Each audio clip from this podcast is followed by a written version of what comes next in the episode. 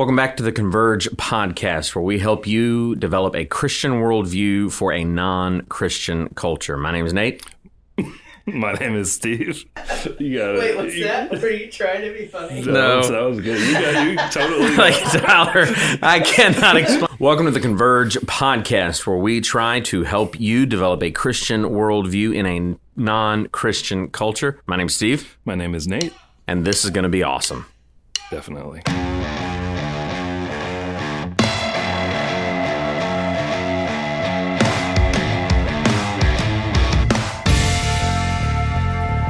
Again, welcome to the Converge podcast. This is where really we try to take the mission of Jesus and the doctrines of Jesus and see where they intersect with one another to apply to everyday life. This is going to be part two on protecting your kids from gender insanity that is going on in the culture around us. So if you haven't listened to part one, it might be a good time to press pause go back and listen to part one before you get into part two because we flesh out a lot of things in part one that we're not going to really qualify in part two.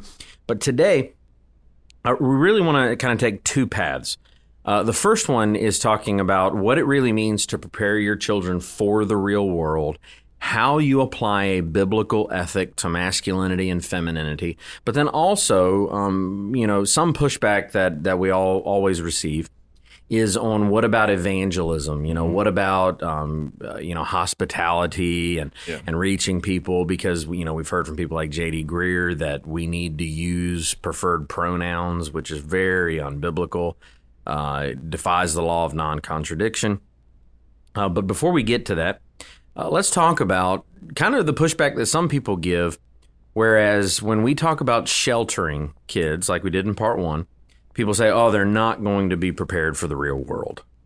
Yeah, and one that's false, but two, we need to talk about how do we prepare kids for the real world, mm-hmm. and so that's what, that's what we want to talk about. And the answer to that is not any different than the answer to how we grow as Christians. We prepare kids for the real world by discipling them. We prepare them for the real world by teaching them truth. And so we need to have a greater commitment to that in preparation for the real world. And and I think the use of the phrase "real world" kind of shows a faulty understanding Yeah.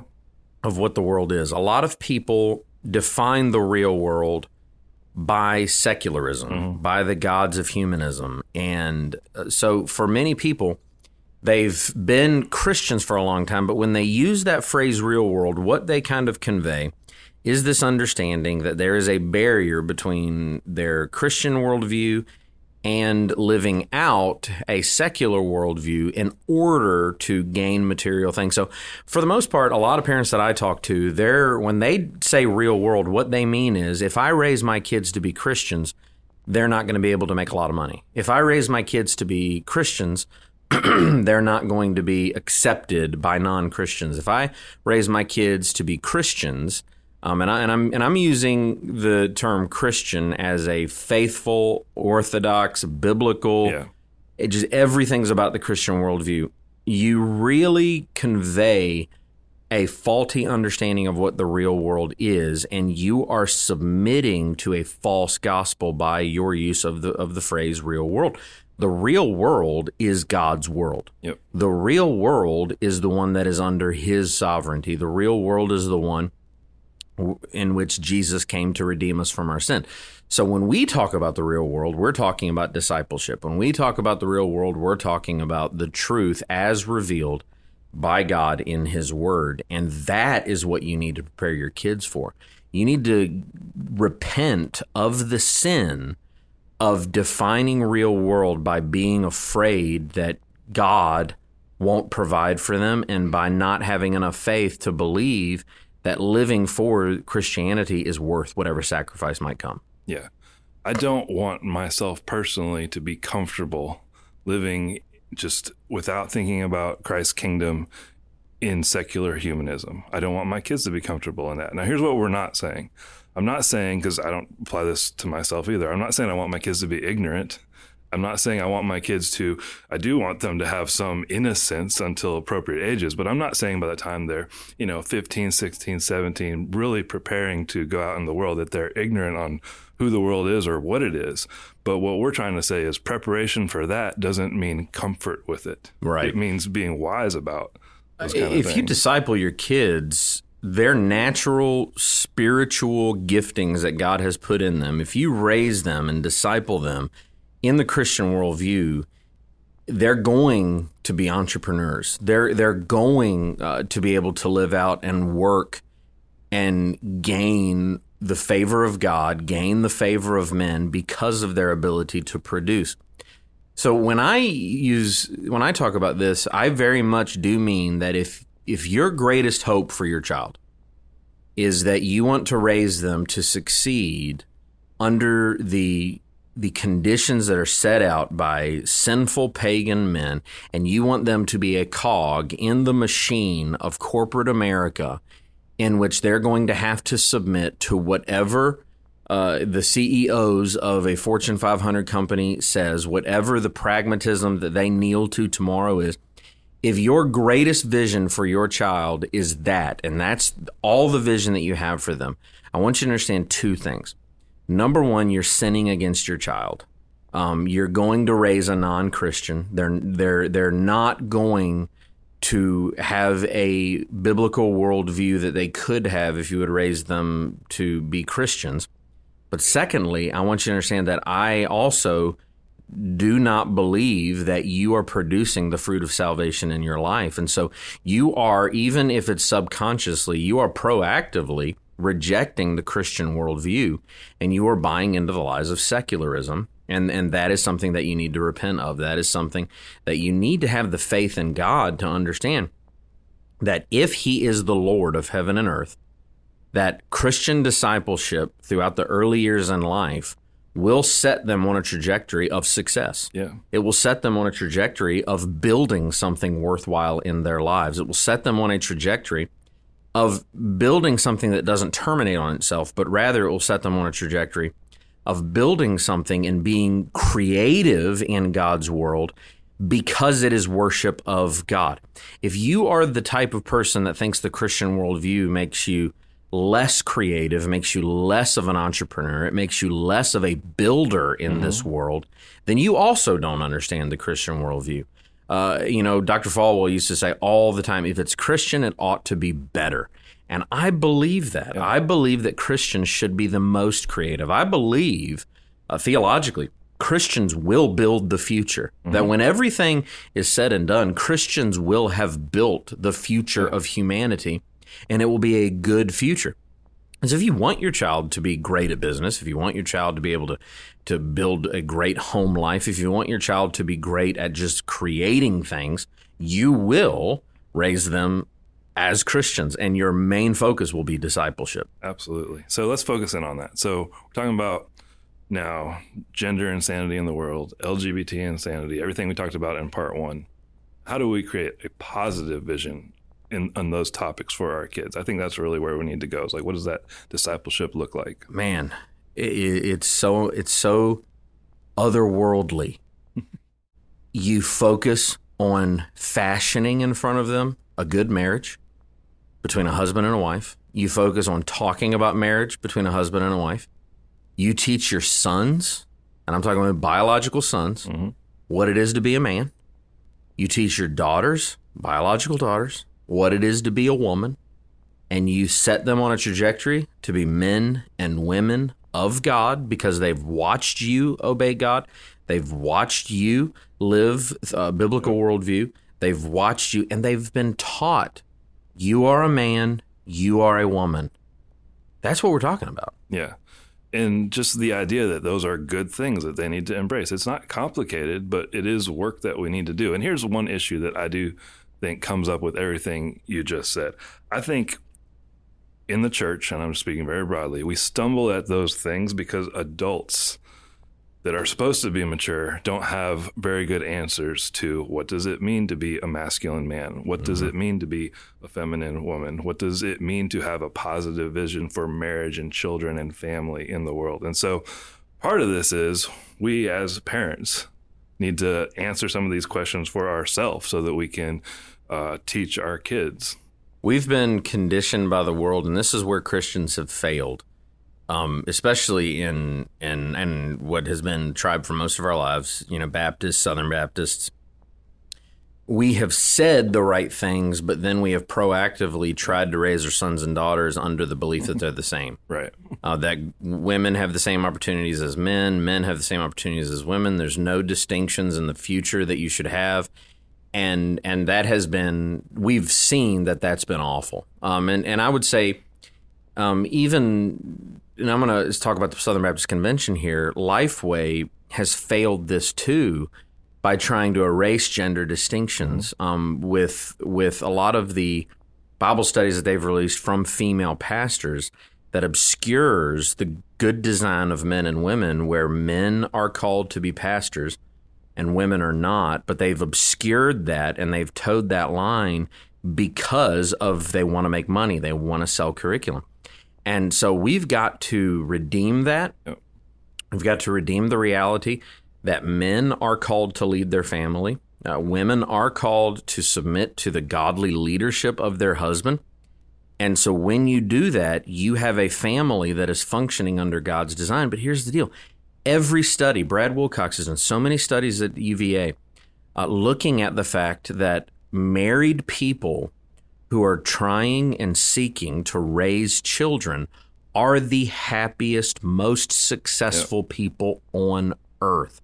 It is a special revelation from God in Scripture, but natural revelation bears the fruits that when a man and a woman get married, younger than older, and we're talking about getting married in your 20s, and they seek, they say, you know what, we want to build a family, we want to produce children, we want to obey the mandate, yep. be fruitful and multiply. Those people build more successful lives, they make more money, they are happier, and they're more successful in this world because there's something intuitive to the design that when you are proactively bearing the fruit that God has called you to bear, and I mean that in marriage and I mean that in, in fatherhood and motherhood, when you're doing that, it turns something on mm-hmm. inside mm-hmm. of you that says, I've got to create, I've got to cultivate, I've got to protect, and I've got to raise this up. And that makes you more productive in your life. Absolutely. So, so we've got so many studies, and we, we know this just from scripture. But then on top of that, we've got so many even secular mm-hmm. sociological mm-hmm. studies that tell us that biggest indicator for life success, happiness, all across the board. It's strong marriage and having kids to raise and, and having that work going on in your life. And so what's amazing to me is the lack of focus with especially teenagers in that mm-hmm. regard. We, you know, all our focus for them is how are you going to make a living? What college are you going to go to? And those things matter but there's no focus it seems like for the most part about what does it mean to be a man? What does it mean to be a woman? How are you setting yourself up to be married? Yeah. And so we've got to be proactive about that. They're not just gonna get it. We talk to our kids wrongly. Yeah. we we look at our kids and we say well what do you want to do when you grow up? Mm-hmm. you know what career ambition do you have? And so we will raise our kids focused on okay i want to do this career and we will send them off to a college. We, they will have that career ambition and they will chase that career ambition. And so we've bought into the lie that after you've built your career, after you've succeeded, after you've made the money, then you start thinking about building a family. And that's backwards. We need to start developing our kids so that their great ambition is to build a family. Yeah. Because that's what's going to save the world yeah. is building a family and building a Christian family. And so we have to raise our sons to have this vision of okay, how are you proactively preparing and how can I help you prepare to be a husband and father? Yeah. How, and we need to look at our daughters. How can I help you prepare and how can I raise this child so that she will be a wife and mother? Absolutely. And we need to have that vision. And the education and career piece falls under that. It, right. it doesn't get missed. No. It's a part of that, but it puts it in its proper place and it protects your children from having a focus on living out a design that isn't from God, yeah. but also chasing a career that's going to prevent them from raising a family. And yeah. the pushback that that happens so much from from lame websites like the Gospel Coalition, which isn't very gospelly anymore, is that well we need to talk about God's good gift of singleness and God's good gift of singlehood. This doesn't discount those that are single. This actually helps them because there's one of two things going on for people who who who you know they they got that creep towards their 30s and they're not married yet. Um, number one is that they didn't prepare for marriage. All right, they didn't prepare for parenthood, and this helps them kind of readjust their vision to say, okay, what what what is keeping me back from that? What is it that I could change the order of my life to go in that direction? Because even if you're single, you need to have that type of a vision. Um, we always in college would talk about that gift of singleness from 1 Corinthians 7, and I think it's a terrible uh, kind of exegetical analysis of that text anyway. Um, but it was always the gift that no one wanted uh, because everybody was burning in the passion of the loins. I've yet to meet the person that didn't. Um, but but there's a second thing that could be going on, and, and that is just that you haven't kind of been discipled in the right way, and you need to be discipled in the right way. Yeah, absolutely. Uh, we need to recognize, going back to our overall topic here of protecting our kids from insanity in the culture, the culture is warring against this. It's not even that they are neutral on this topic. The culture is actively dissuading um, our kids from the importance of marriage and family, and they're they're hurting because of it. Yep. So studies are showing that. I think it's going to be way worse. You look at falling birth rates going forward. You look at later and later marriage rates. We're just now beginning to see the pain that's going to be coming from the culture. There's a myth that's being propagated by elitists of overpopulation, and it's a myth. Um, God does not command us to do anything that's going to hurt the world. God has commanded we to be fruitful and multiply. Therefore, it helps the world. And so you you need to stop buying into that lie, and you need to stop buying into this lie that you need to focus on your career and just let your kids figure this stuff out on their own. You know, well, what you know, well, what if they're called to a different way on this, that, or the other thing? And it's like God has made certain things clear that we can't feel our way out of. Yeah. And if you feel like you need to do something else, that means you need to repent. And so if you ha- if you buy into the notion, oh, my kids will figure this out, they won't, not. and they're not. They're not figuring it out.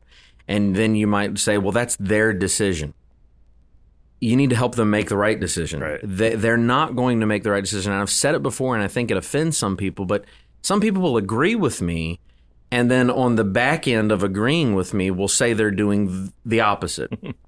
Your 18 year old is not equipped to make lifelong decisions. Um, your 18 year old needs your help. And it's the old Jordan Peterson quote that when you look at an 18 year old, you need to realize that six years ago they were 12. What do they know? Your children need your guidance. And so if you're just letting your kid make whatever decision they think is wisest at 18, they're not going to make the best decision. You still need to be the authority over their decisions. Do I think that they need to play a pivotal role in decision making? Of course. Yeah. But do I think that you need to still hold on to that steer, excuse me steering wheel? Yes, you do. Yeah, we got to be more proactive about promoting marriage and kids with our kids while they are our kids. That's just the bottom line. We got to be more proactive about it. We got to talk about it. We got to encourage it more because right now it's happening almost not at all. And so we, we do want to change that here at Village Church. We mm-hmm. want that to be something every family is comfortable. This is part of discipleship for my kids. This is part of how I am protecting them from the evil things the culture is doing is that I'm teaching them positively what it's going to mean for them to have a family in the future. All right. So let's move on to another topic um, under this topic. And I do want to look at a passage of scripture, uh, one that I think is really important. And that is 1 Corinthians 5 9 through 13. I think this passage um, is one of the most neglected direct teachings of scripture when it comes to how do we deal with sexual immorality in the world. Because and i do think that's something we're getting some pushback from um, not a whole lot from within our church but certainly from the culture of hey we are defining gender insanity homosexuality transgenderism as clear sexual immorality sexual deviancy. Uh, we're not going to get into that. We're just stating that. We're comfortable in that place. That is how we're defining it. But because of that Scripture has some things to say about that topic. So I want to I want to just read this. This is what Paul writes. It says, I wrote to you in my letter not to associate with sexually immoral people. Not at all meaning, this is an important part here, not at all meaning the sexually immoral of this world or the greedy and swindlers or idolaters, since then you would need to go out of the world. But now I am writing to you not to associate with anyone who bears the name of brother if he is guilty of sexual immorality or greed, or is an idolater, reviler, drunkard, or swindler. Not even to eat with such a one. For what I what have I to do with judging outsiders? It is not those inside the church who are you to judge. God judges those outside. Purge the evil person from among you. Here's I want to talk about this verse a little bit and flesh it out, but I do think 1 Corinthians 5 is clear that those who claim the name of brother, who say that they are Christians, and then promote or glory in sexual sin, the text says they should not be associated with. And so, how this needs to apply to our kids, we have to take very seriously what Paul is warning against here. He is warning against your kids should not have close friendships, close relational examples, even in adulthood, of people who claim to be Christians and yet are going to say that gender perversion, uh, sexual immorality is a righteous, good thing. We don't want that around our kids at all because that will drastically confuse them as to the truth of Christianity. Yeah, and there's two things going on in this text that we need to pay very close yeah. attention to. It's about putting boundaries around the gospel, which most people don't want to do right now, and it's about evangelism. It's, yeah. it's about engaging a lost world. So he's saying that if anyone says, I'm a Christian, homosexuality is is it works with Christianity. It is not opposed to Christianity. It's accepted by God. God has reconciled me and allowed me to attain the identity of homosexuality, allowed me to sanctify same sex attraction, allowed me to sanctify homosexual practice. That is a wolf, that is a false brother, you are not to engage any friendship with that person. Now, what he's then he, he's very clear. He says, I'm not talking about the outsiders, but here's where we go wrong. Yeah.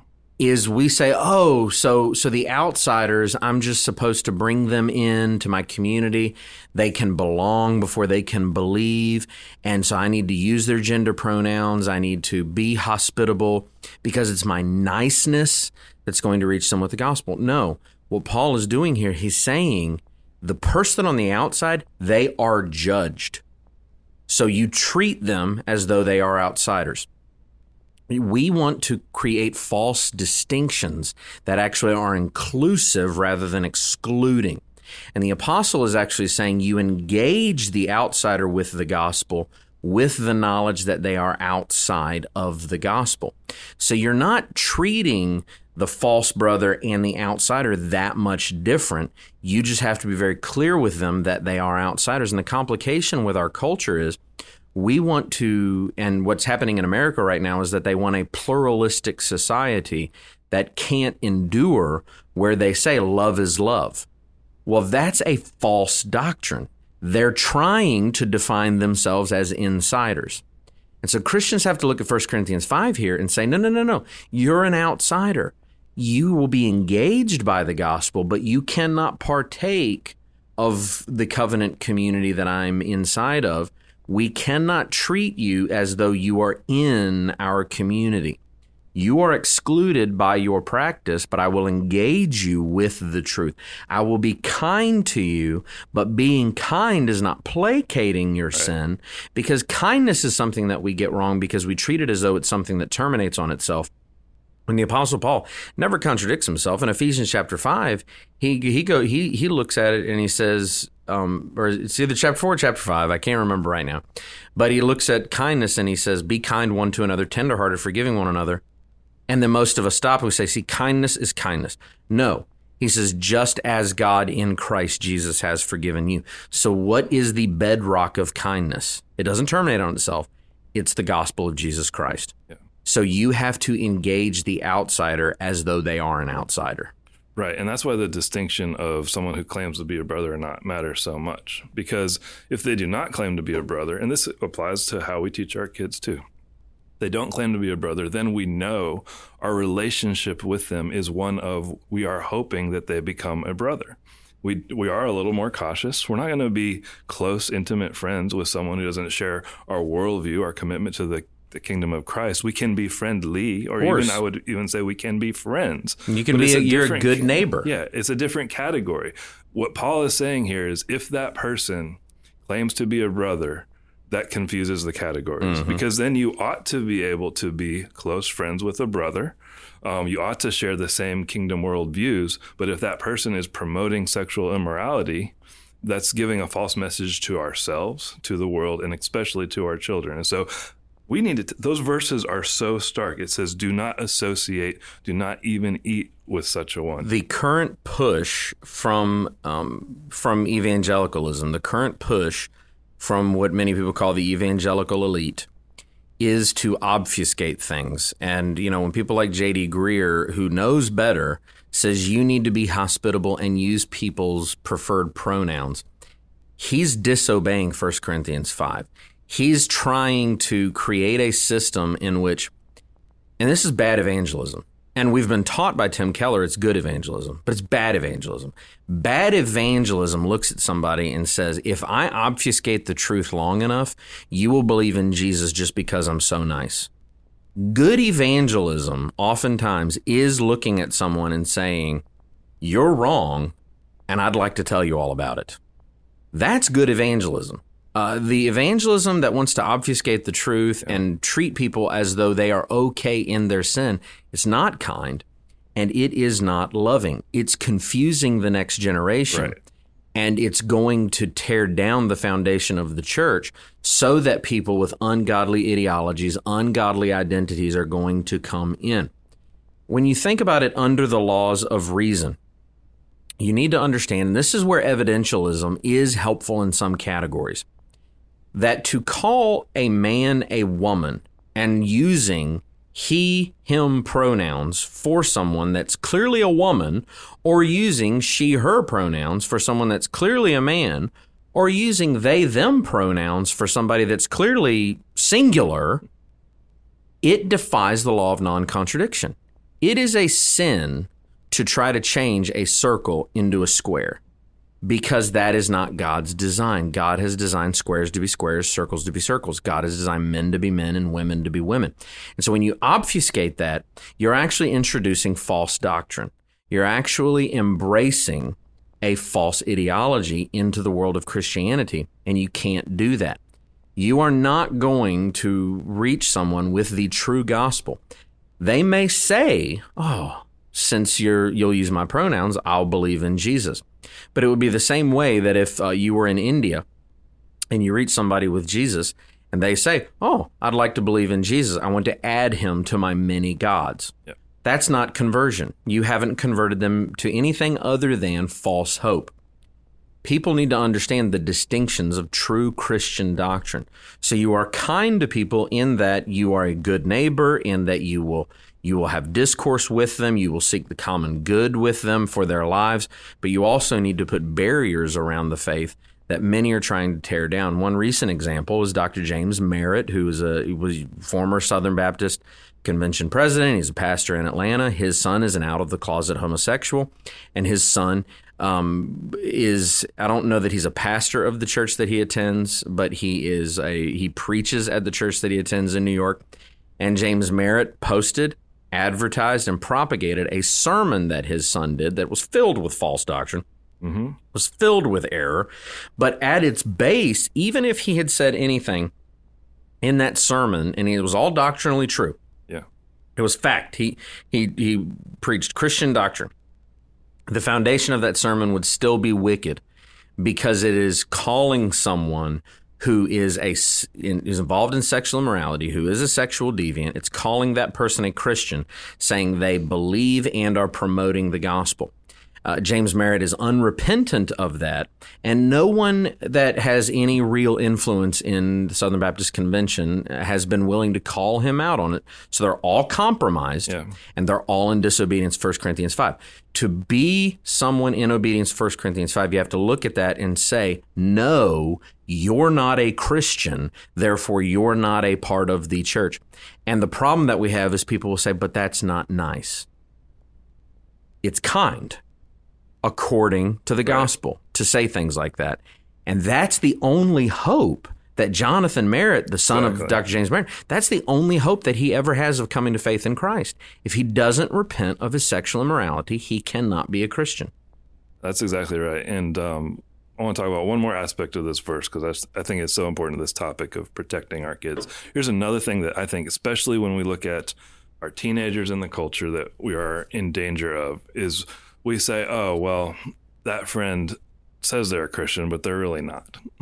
They're really not a Christian. So it's okay to not defi- the verse says, don't associate with him, don't even eat with such a one. Paul felt it necessary to extrapolate on that. And so Yeah. I'm clarifying, you can't even have lunch with them. Yeah.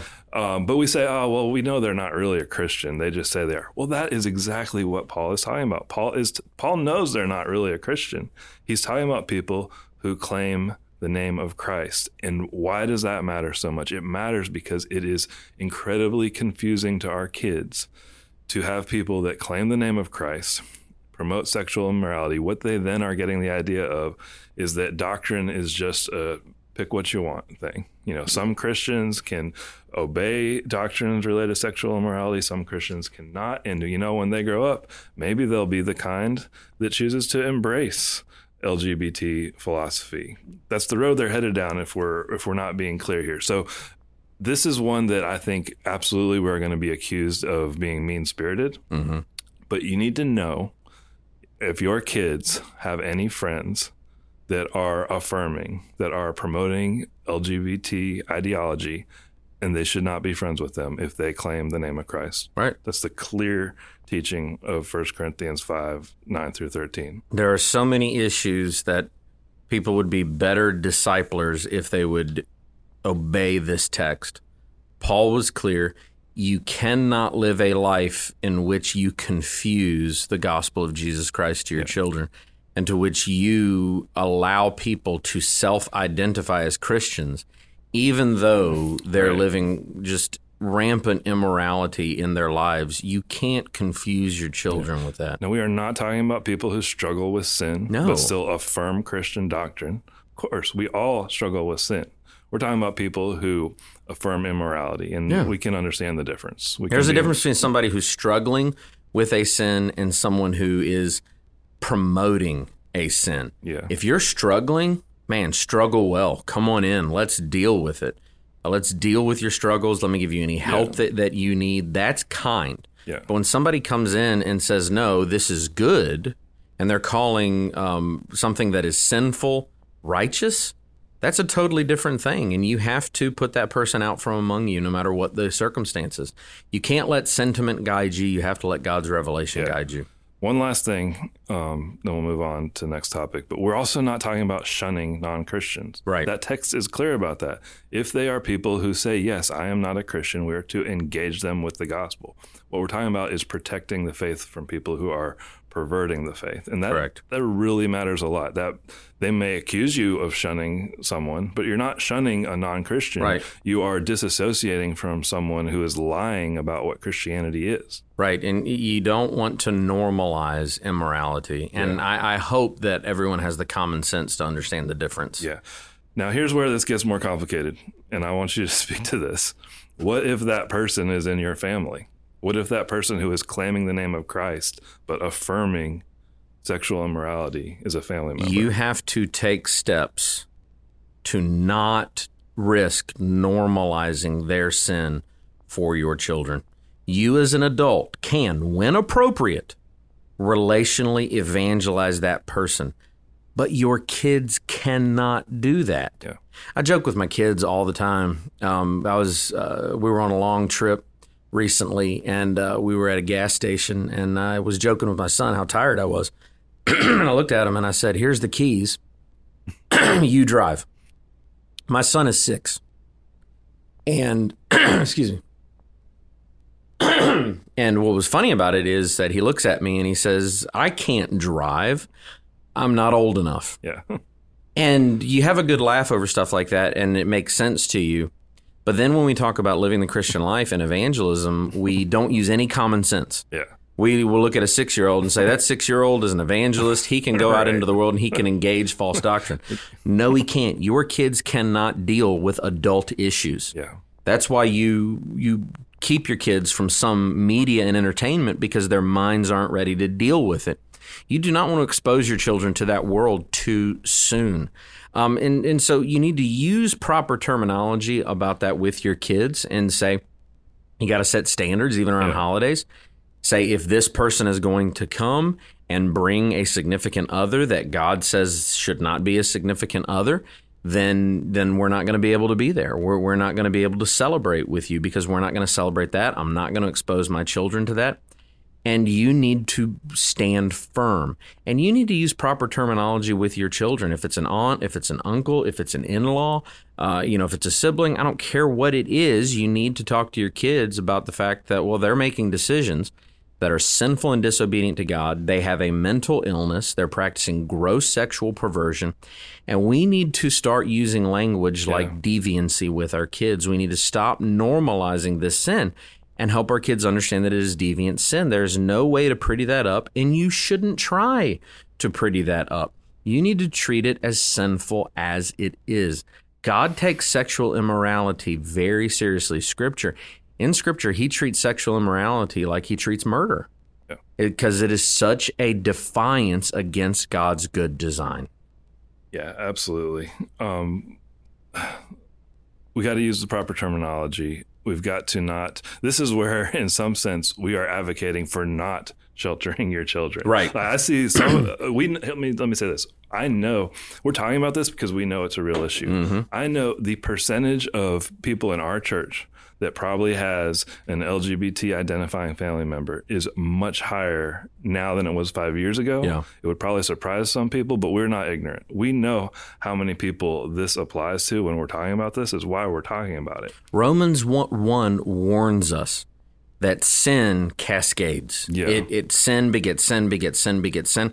And we live in a culture now that wants to celebrate deviancy. And it's getting worse and worse by the day, worse and worse by the year. In 2005, it was a different ballgame.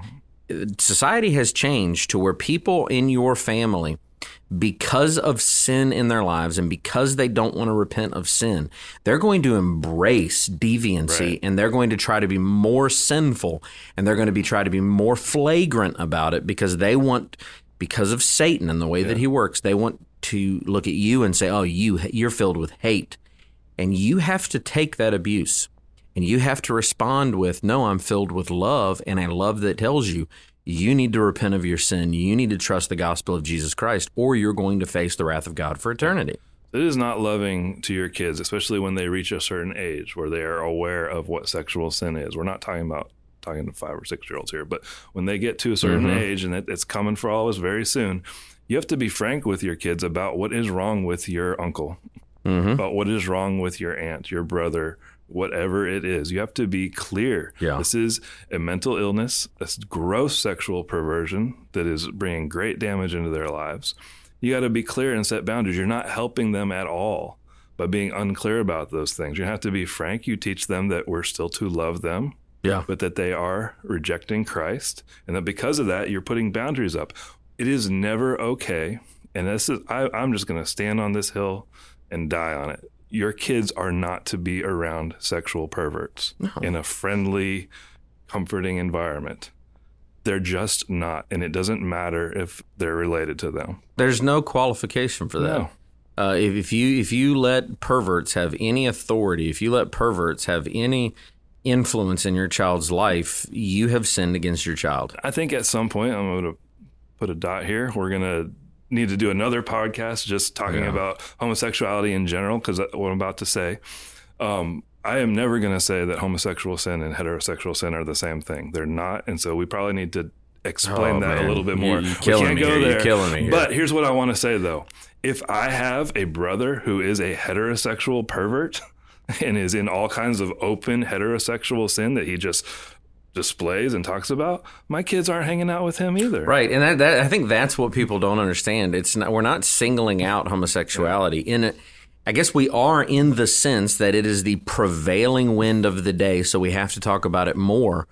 But the same rules apply for adulterer, adul- uh, serial adulterers. The same rules apply for serial fornicators. Anyone in in complete just defiance of God wants to live a lifestyle of sexual immorality in any way, they're going to face that biblical reaction. All right. Where do we want to go next? Uh, I, I think the big thing that I'm seeing in society right now and that Christians are struggling with is that they want to reach people with the gospel of Jesus Christ. And they're confused as to how do we reach people who embrace homosexuality, people who embrace transgenderism, people who are struggling with this sexual deviancy in their identity. How do we reach them with the gospel? Because for so long, we have given this strategy where it's like, well, you, you build a relationship before you engage them with the truth of Jesus Christ. You you have to and, and it was just such a false view that Dan Kimball put out many, many years ago when when I was first getting into ministry, this this idea that someone needed to belong before they believed. And that's not a biblical idea. They don't belong because they are not reconciled um, through the gospel of Jesus Christ. And so to give them this false view that they're a part of the community of God before they've repented of their sin, before they've been born again, before they've been regenerated, that gives people a false assurance that their lifestyle is compatible with Christianity, no matter what that lifestyle is. Mm-hmm. And we're now in 2022, we're facing the fruit of that type of false yeah. doctrine in churches where it was just like a free for all. Where now people, um, even in churches in this area, they're allowing homosexuals to be members of their church. They're, you know, allowing homosexuals to to really engage in church leadership. And so many people are catching heat from the culture because we're we're having to say no, they can't be a member of the church. And the problem is a lot of people, and and Erwin McManus uh, faced a lot of cultural heat because he tried to hide that um, until a person got to a certain level in their church. And then finally, one person that was a member of the church who was seeking to become a leader of the church, they reached a certain point and was finally told, no, no, no, no, no. If you're practicing an immoral lifestyle, you can't be a leader of the church. And that person was shocked. And they actually went public with that yeah. information. And so the question where evangelism is concerned for me is at what point of the discipleship process are you going to be honest with a homosexual that they have to stop practicing that lifestyle? That is not something that God accepts, that same sex attraction is something to be repented of. At what point? Now, what's happening right now in society is, is that point is getting further and further, and you, you're seeing it in the PCA, you're even seeing it in the SBC in some places, where people are saying, well, okay, well, that point never comes. You just accept that they have same sex attraction. They stay celibate forever. And some people are even saying that they stay celibate, but they're allowed to have what they're calling platonic homosexual relationships, which don't exist. And some people are going further and saying, well, they're allowed to have monogamous homosexual relationships. As long as you obfuscate the reality of what the work of the gospel is in your life, and this it's antinomianism that looks and says, well, no real change has to take mm-hmm. place for you to be a Christian. It's just a set of beliefs. Yeah. It's not. There's life change, there's God's law, there's something to obey for you. And so you have to look at somebody, I think, from the outset and say, if you, just like Jesus looked at Nicodemus, you must be born again. And you have to define that for a lot of people. You have to say, here's what it looks like. If you are a homosexual, being born again is repentance of homosexuality. It is labeling it as a sin. It is realizing that it breaks God's law, and it is what you need to be saved from to be saved to a reconciled relationship with God. You need to be honest from the outset. And here's the example that I often use with people. If somebody comes to faith in Jesus Christ, and because it's legal to get a marriage license for a homosexual couple in the state of Virginia, somebody comes to you and they say, I want to believe in Jesus Christ. I want to follow him. I want to be a Christian at that point, if you do not look at that person and say, following Jesus, Luke 9, you got to take up your cross and follow him. Right. If you want to follow Jesus, you, and here it's the only biblical divorce that exists. If you want to follow Jesus, you and your partner have to get divorced. You have to move out. You have to separate. You cannot be romantically intertwined any longer if you're going to be a follower of Jesus Christ. If you do not at that point look at that person and say that, you're lying because you know the truth. You're hiding it from them. They must separate. They must repent of homosexuality. And we want to be so nice to people that we believe we can just nice them along. And yes, we need to practice biblical hospitality. We need to we need to engage that person. I think some people go too far in that and it hurts the next generation. But we need to be honest with people in that if you're living an LGBT plus lifestyle, then it is something that you're going to need to repent of, along with a host of other sins. Now, overnight, are you going to have freedom from temptation? Probably not. It has happened, but the Holy Spirit doesn't usually work that way. Yeah. Sanctification is a lifelong process of repenting of sins so that you can become more obedient to Jesus Christ. The temptation will be there, the struggle will be there, but you must take steps to proactively repent of that sin. And to not get that and to not be honest about that really just obfuscates the gospel of Jesus Christ. Yeah. I think that that's all important because I do think rightly people are wondering, okay, we understand we need to draw clear boundaries with our kids. We need to use language that is going to appear harsh to the world. You know, very clear language about perversion and mental illness and sexual deviancy.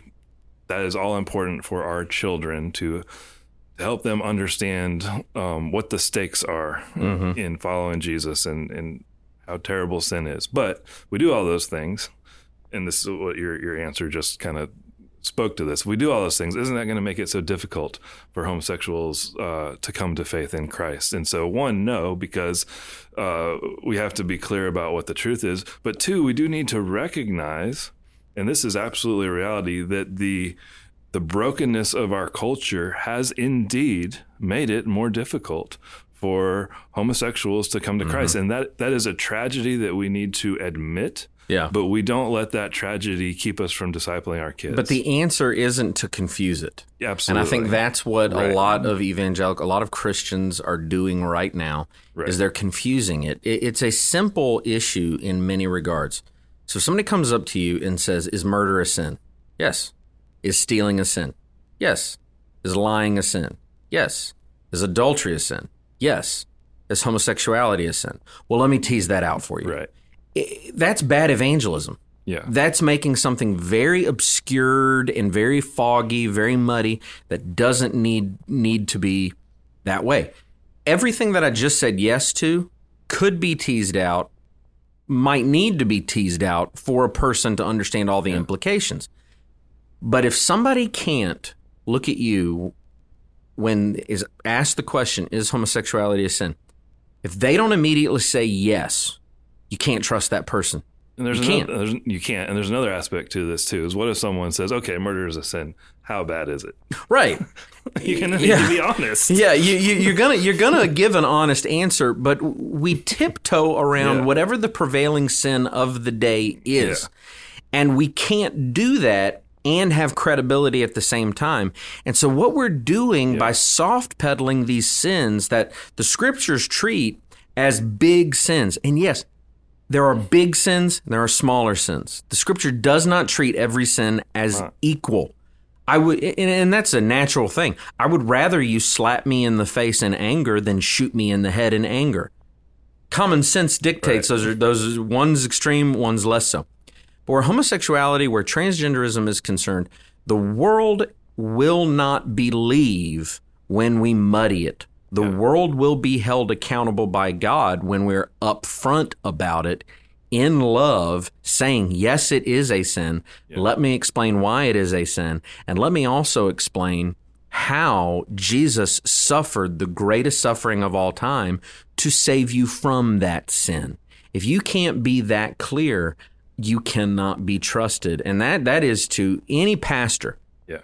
it, you're not helping by not being clear. You're not helping by not standing for biblical morality. You are hurting your children, you're hurting your Yeah. church. But here's what people don't realize you're hurting homosexuals. Yeah.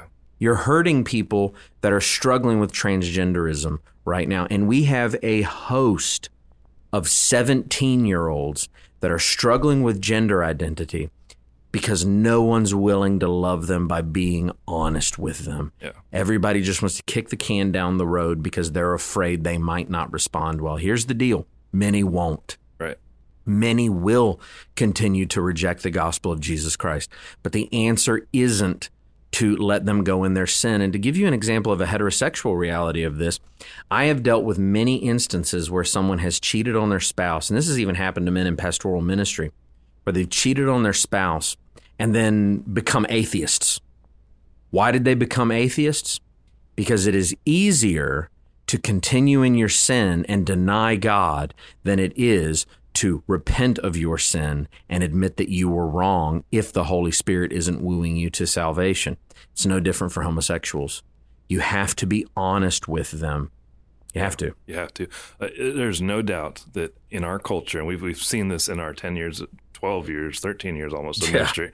We've seen this that it is more difficult now for a homosexual to come and attend an evangelical church. When we first started, got several emails the first few years. Hey, can I come? I'm I'm a homosexual. Can I come to your church? And we'd respond with clarity. Yes. We believe it's a sin. We're going to preach what the Bible says, but we would love for you to come.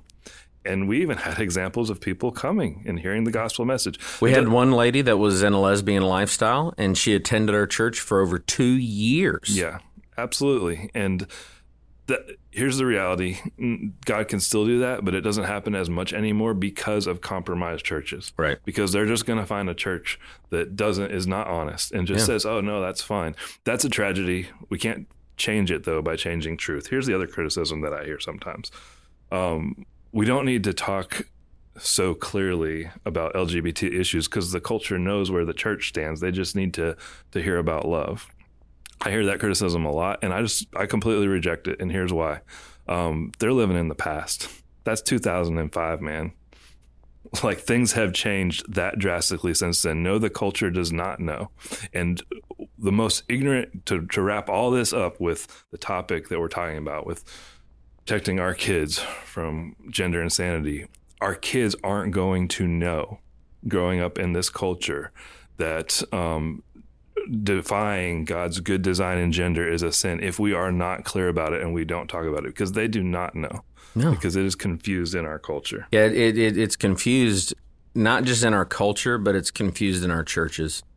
It's confused in Yeah. the in You're what's happening. And the sad thing that's happening right now is many of the people and men who were the most influential pastors uh, ten years ago and who have mega churches, they're compromising because they believe that they need to keep the favor of pagan culture rather than stand for the truth of the gospel. And they do need to stand for the truth of the gospel because that's where the favor of God is. Um, remember last year at the SBC convention, we were there and they kept uh, saying, you know, oh, do, you know, we need to uh, sh- to show a united front because the world is watching. God was watching. That was more important than the world Yeah. is watching. And when God is watching, people will come to faith in Jesus Christ. But we need to realize that it is only through repentance of their sin and Yeah. submission to the truth of God. But here's the good news the good news is culture will come around. Yes. People will repent of their sin, but they will only repent through the power of the Holy Spirit who is invested in the truth of God's word. And so when culture comes around, and culture is going to come around sooner than later on many of these things, because so much of what we're seeing in culture happen right now is becoming sexual insanity Right. and and the common grace of God won't allow that. But secondly, the gospel will triumph over all things. Yeah. If you want to be on the right side of history, it is not compromising the ideals of biblical doctrine to make your son or daughter, uncle or cousin, uh, you know, whatever it is that's struggling with sexual sin. Yeah. The triumph of the gospel isn't going to be because you submitted to their false doctrine. Yeah. The triumph of the gospel is going to come because we stand on biblical ethics, we stand on biblical morality, we stand for the righteousness of Jesus Christ, and we confront a culture with loving intentions without any animosity towards them and say, repent of your sin, trust the gospel of Jesus Christ. So have hope, but don't be naive. Confront this issue head on. I think there, there's great reason to have hope for our kids in confronting the gender insanity of the culture because it can't go on forever. It is falling apart. We're seeing it in real time. I don't know if it's going to last five more years, 10 more years, 20.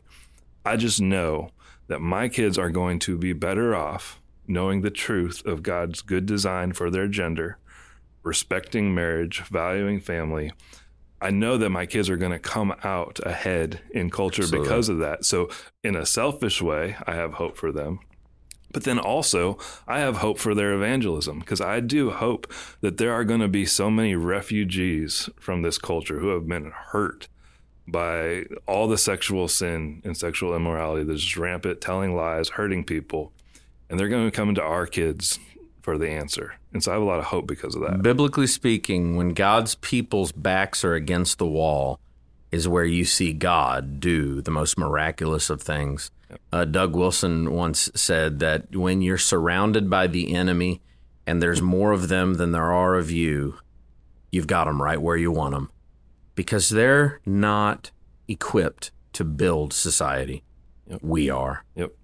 Build Christian education, build Christian view of career, build Christian view of home, create for the sake of humanity, and you will be a part of building God's future. Well, I hope uh, this has been a helpful podcast and we have put the fun back in fundamentalism for you. Do us a favor. Uh, leave a five star review for us. If you're on Apple Podcasts, go ahead and maybe leave a couple of sentences talking about how great Steve and Nate are and how smart we are. And that would be helpful and it would go a long way uh, to getting the word on this podcast out. But again, thank you for being a part of the Converge podcast. See you in two weeks.